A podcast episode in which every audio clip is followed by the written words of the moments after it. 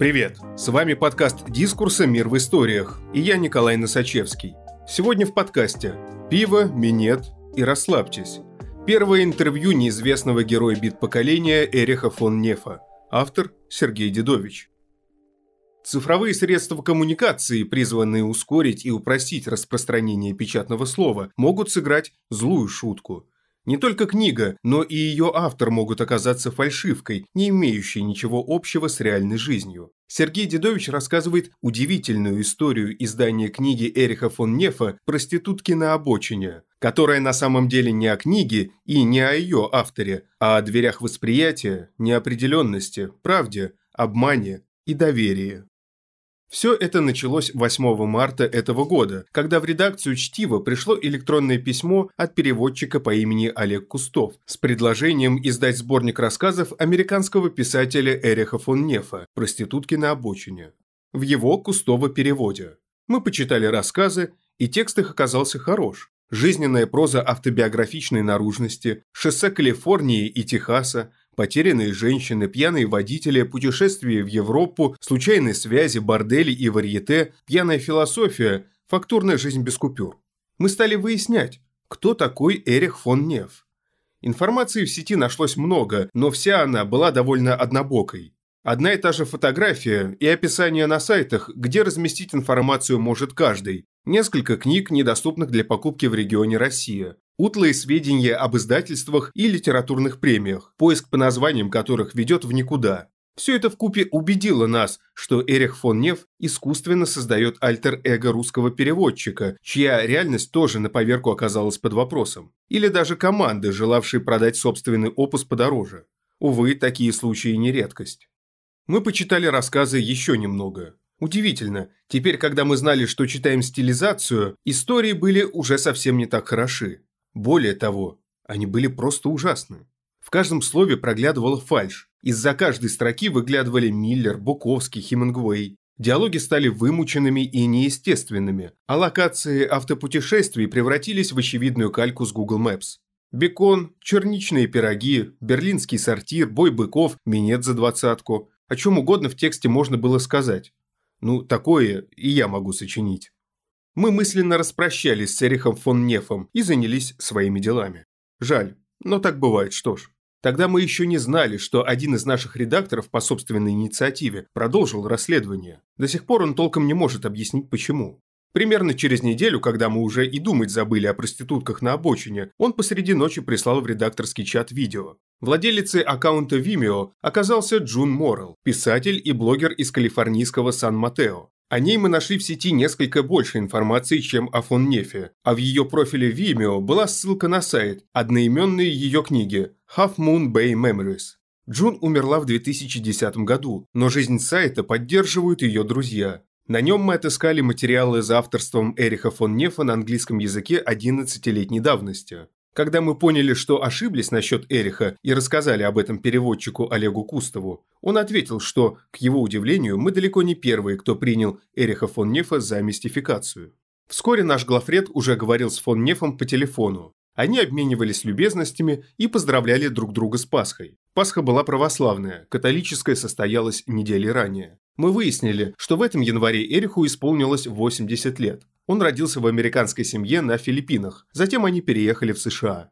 Эрих имеет ученую степень по философии, окончил Государственный университет Сан-Франциско, был аспирантом университета Данди в Шотландии, служил в корпусе морской пехоты, путешествовал по Европе.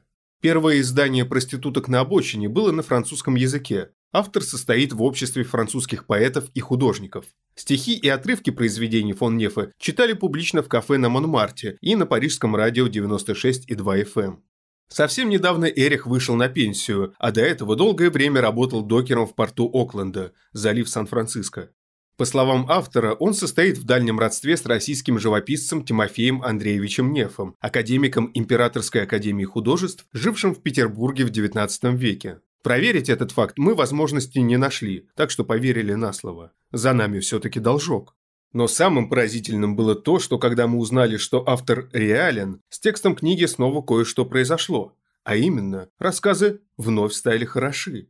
Текст был один и тот же, но в зависимости от того, как мы воспринимали автора, приобретал совершенно разные качества.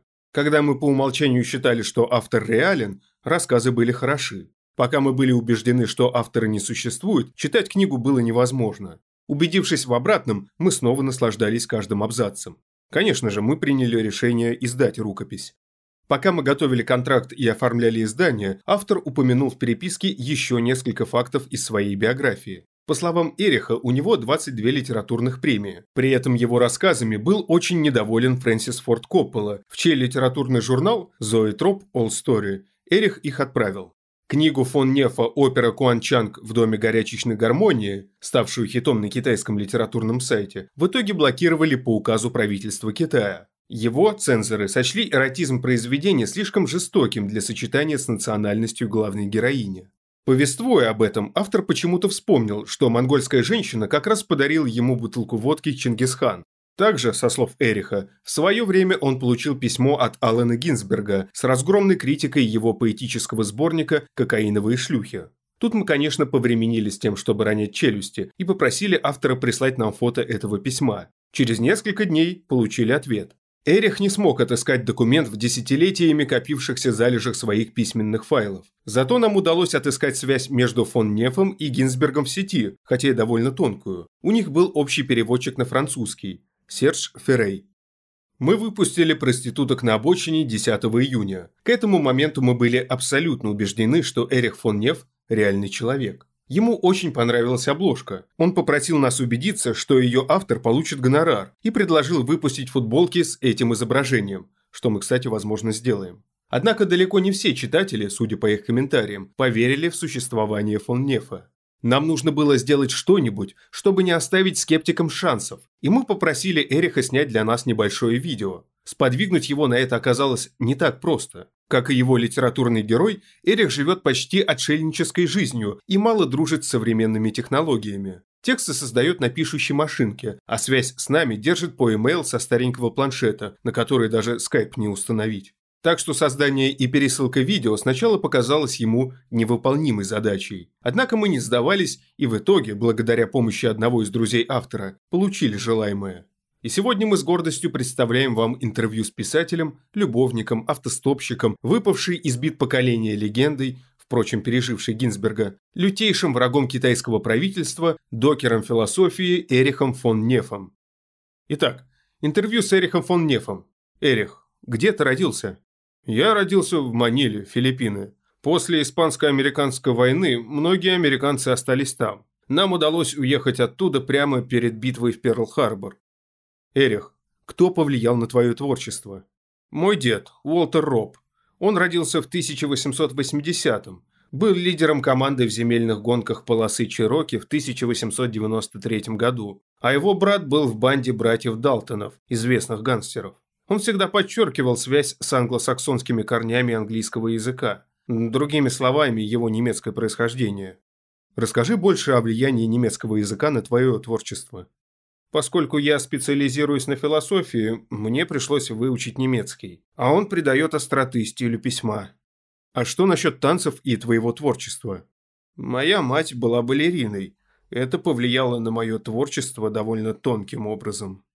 Ну а твое участие в велосипедных гонках? Они сделали мой стиль мягким, но с резкими перепадами скорости. Как в велосипедной гонке, где часто меняется темп. Медленно, а потом очень быстро. Так у меня выработался мягкий стиль с внезапными образами. Такой вот мягкий стиль. Ну а твоя служба в морской пехоте? Морская пехота всегда с тобой. Ты остаешься немного агрессивным до конца своих дней. А что насчет музыки в твоем творчестве? Я раньше слушал джаз по радио. Множество джазовых станций, которых больше не существует. Посещаю клубы в Филморе.